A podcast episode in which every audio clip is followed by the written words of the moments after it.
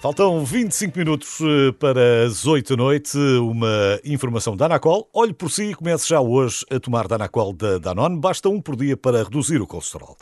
E eu quero dizer que está na hora de mais uma tertúlia bola branca. Está cá a equipa toda. Está o Miguel Coelho, está o Rui Viegas, está o Rui Miguel Tavares. Eh, meus senhores, eh, sejam muito bem-vindos. Não tenho aqui apito, posso tentar simular. Se quiser. Muito obrigado. Muito obrigado. Portanto, vamos começar por onde, Miguel? Bom, vamos começar pelo Benfica é campeão, não, não é? todos os dias Benfica um campeão, uh, sim, confesso que não. Mas uh, o Benfica campeão que esta tarde foi recebido na Câmara de Lisboa. Uh, mais uma etapa desta festa do título que uh, se iniciou no passado sábado. Uh, Rui Miguel, um vencedor ajustado ao que se passou durante o campeonato ou sentes-te aqui de alguma forma solidário com o sentimento de injustiça de Sérgio Conceição? Bom dia. Ajustado, sim. não há dúvida que foi um campeão do mais regular que há. Já não havia um campeão assim há 40 anos, desde o Ericsson, 83, ou seja, um campeão uh, que era líder isolado desde a quarta jornada, uh, que foi a jornada em que o Porto uh, perdeu 3-0, 3-1 em Vila do Conde, havia 3-0 no intervalo. e a partir daí o Benfica começou a sonhar com, com, com, em maiúsculas com o título. e foi, ganhando terreno. A verdade é que é a equipa que acumulou mais vitórias, mais gols marcados, menos gols feridos, e, foi, e também foi aquela que no embrulho foi aquela que jogou mais vezes melhor. Uh, houve poucos jogos fatais. Uh, não estou a falar dos grandes, porque aí o Benfica até uh, não foi tão assertivo. perdeu em casa com o Porto, empatou os dois jogos com o Sporting. O Sporting, aliás, é a única equipa que não perdeu com o Benfica, a não ser o PSG sem esquecer o PSG na Liga dos Campeões. Não deixa de ser um título à sua maneira. também, também. Mas a verdade é que uh, o Benfica fez um jogo muito, muito, muito mau em Chaves. É, é assim a única nota artística negativa que há durante a época, que foi num momento crítico, verdade. Uh, e que alimentou a emoção mesmo até esta última também, jornada. Também, também, sim. E tu, Rui Viegas, uh, em termos muito gerais, mas como é que olhas para, para este campeonato?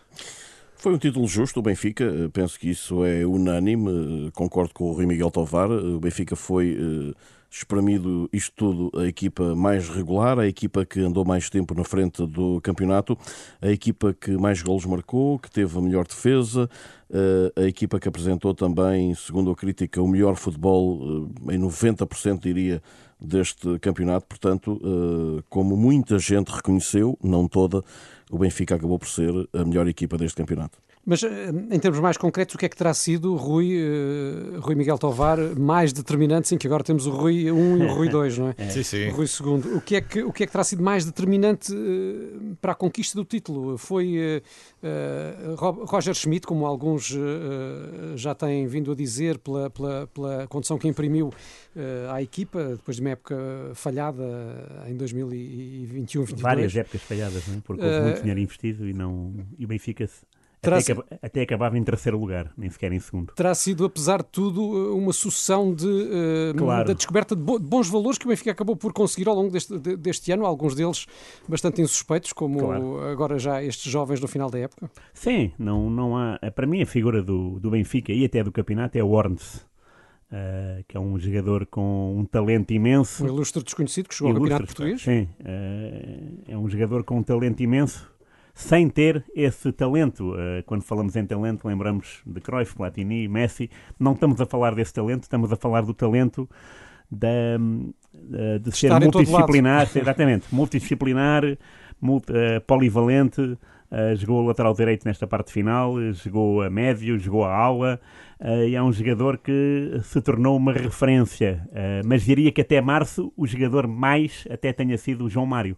Hum. Mas aquele que mais, uh, que melhor jogou ao longo da época, para mim, é o Orns. Agora, falaste em Roger Smith. Sim, claro. É um treinador que chegou cá, viu e venceu. É uma, faz parte até uh, da cultura portuguesa receber bem os estrangeiros. A Boloni chegou cá e foi campeão no primeiro ano. A Trapattoni, no único ano que foi, ficou cá, campeão. Quadriance, campeão. Uh, portanto, os, os, estrangeiros, quando vêm com, com, quando vêm com, com ideias fixas de boas, de facto transformam os clubes. E o Roger Smith, desde o início, transformou o clube. Uh, é verdade que os resultados na Liga dos Campeões deram uma larga vantagem na moral. Uh, e é bom recordar que na estreia, por exemplo, o Gonçalo Ramos marcou três golos. Um jogador que era para ser vendido, de repente marca três golos numa estreia europeia. É, é, é, fantástico. Gonçalo Ramos, que lá está, este ano fez esse hat-trick, fez o hat-trick no Mundial uh, por Portugal à Suíça e acumulou ao longo da época 10 bis para um miúdo. Isto é fantástico. Portanto, Sim. obviamente que há trabalho de campo do treinador e de toda uma equipa que é uh, que foi uh, não se conhecendo uns aos outros, porque há o Bá, há o Chiquinho, há o Florentino, há o Ornes, nunca tinham jogado juntos. Não, e, e além, repente... disso, além, disso, uh, e aproveito para fazer também aqui a ponto para o Rui Viegas, uh, olhamos para aquele autocarro descapotável na noite da festa do Marquês e uh, realmente percebemos que não há ali aqueles astros de primeira grandeza que o Benfica, por exemplo, teve, teve em anos anteriores. É uma equipa, uh, enfim, com muitas figuras, mas que fomos descobrindo ao longo da época. Sim, figuras até com estatutos diferentes. Eu diria que o Benfica tinha ali uh, como principais figuras, talvez, o Otamendi, porque é um jogador já com cartel, campeão do mundo, que sagrou-se a meio da época campeão do mundo. Também o David Neres, mas sobretudo ainda um jogador uh, por certificar, chamemos-lhe assim, uh, embora tivesse deixado uma boa marca no Ajax, sobretudo, mas depois os outros jogadores eram Sim, jogadores... Os portugueses, João Mário, Rafa, etc. Sem dúvida, mas... Mas João Mário, se lembra, já na época passada já não era propriamente... Sim, jogadores, já jogadores que, já eram, que já eram conhecidos. Ainda assim, e entroncando naquilo que estavas a perguntar ao, ao Rui Miguel Tovar, eu acho que o grande segredo do Benfica, sem querer particularizar, foi o plantel. O Benfica este ano teve o melhor plantel uh, em comparação com o ano passado, até há dois anos, uh, e teve sem dúvida o melhor plantel em comparação com os outros plantéis dos seus concorrentes, o Futebol Clube do Porto e o Sporting. E esse foi o grande segredo, e tô, pegando em tudo isso, uh, Roger Schmidt conseguiu fazer de facto uma equipa. Então, para não dar aqui 10 minutos de compensação, só daqui a bocadinho depois tenho de dizer só obrigado a subir a placa, vamos, eh, vamos olhar para a final da Taça de Portugal, não é? Braga e Porto, este domingo do Jamor, de certeza que o Sérgio Conceição ainda pensa na derrota de há 7 anos e vai querer uma desforra, mas o Braga, obviamente, também tem argumentos. O Braga que até grande parte, de, de, de, quase até ao final do campeonato, ainda, ainda se quis pôr ali na luta e depois eh, faltou só mais qualquer coisa. Quem é que é começar? Qual dos Ruiz? É o Rui Viegas agora. É, este tem sido um Braga do quase. Vamos ver quando é que passa um Braga efetivamente campeão. E se formos olhar para os últimos anos, o Braga não foi só o Braga deste ano que esteve na parte de cima da tabela. Um dos títulos eh, do Benfica no ciclo de Jorge Jesus foi eh, disputado até ao fim, precisamente, com o Sporting Braga. Uh, portanto, este Sporting Sendo Braga... que na Taça de Portugal tem sido mais do que um Braga do quase. Sim, sim, na Taça de Portugal sim. Digamos que na, na segunda prova do calendário nacional sim. o Braga já é afirmativo. Agora vamos ver uh, se consegue uh, transportar isso um dia destes para, para o Campeonato Nacional. E no Jamor, o que é que achas que eh, o Braga poderá fazer diante do Porto? Eu, eu não quero aqui. Eh, concretizar-se uma vitória do Braga seria a quarta taça de Portugal. Eu não quero aqui provocar maior irritabilidade dos meus amigos do Futebol do Porto, mas o que é certo é que uh, parece-me que o Braga deste ano é o Braga mais capaz para disputar esta final da taça de Portugal com o Futebol Clube do Porto, com este Futebol Clube do Porto, Sérgio Conceição. Parece-me de facto que é o Braga uh, mais capacitado uh, e preparado para, para e discutir é um esse. E é um jogo, exatamente, é um jogo, mas é um Braga de facto capacitado para, na minha opinião, para tentar roubar, entre aspas, naturalmente, a taça ao Futebol Clube do Porto. Rui Miguel Tavares, faz favor. Bom, primeiro, uh, é um feito incrível, o Sérgio Conceição é a quinta final da Taça de Portugal, uh, é um número fantástico. Uh, Jorge Jesus, Pedroto, o Sérgio Conceição já está em, em grande estilo por cima é o, o, atual detentor da taça, uh, que foi uma taça uh, pouco equilibrada com o tom dela na época passada. Este ano prevê-se que seja muito mais equilibrada, ainda bem. O Braga, de facto, subscrevo o que disse o Rui Viegas sobre o Braga. É uma equipa que tem um plantel bom, muito bom. Aliás, dos três primeiros classificados, o Braga é aquele que para mim tem o melhor banco. quando olhamos para o banco, ou tem o Pizzi, ou tem o Bruma, ou tem o, o Banza, uh, pode ter o Yuri Medeiros. Uh, é, bom de, é bom lembrar que o Braga, no top 10 dos melhores marcadores do Campeonato Nacional da Primeira Divisão, tem três jogadores. É o Banza, o Yuri e o Ricardo Horta. Portanto, é um, tem, tem um futebol de ataque, uh, só que o Porto é ligeiramente favorito por estatuto, claro. mas a taça tem as suas surpresas, é a quarta final entre eles. O Porto está em vantagem, 2-1. A última foi ganha pelo Braga, naquela célebre Uh, 2016. Sim, 2-2 penaltis e, e, quem decidiu foi o Maxi Pereira uh, ao, ao falhar o penalti do Porto. Uh, vai ser uma final muito interessante entre dois treinadores que já se confrontaram numa final da taça como jogadores e aí ganhou o Sérgio Conceição em 97, acho eu.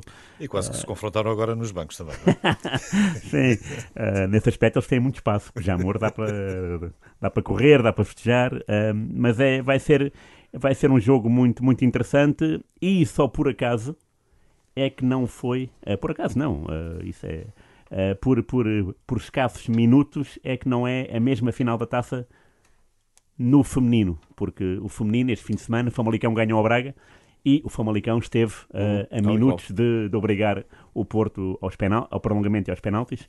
Uh, aliás, aos penaltis, ao prolongamento, sim. Uh, e, e, portanto, fica esta, fica esta nuance engraçada. O Braga está tá em todas, mas, lá está, no feminino, foi equipa do quase.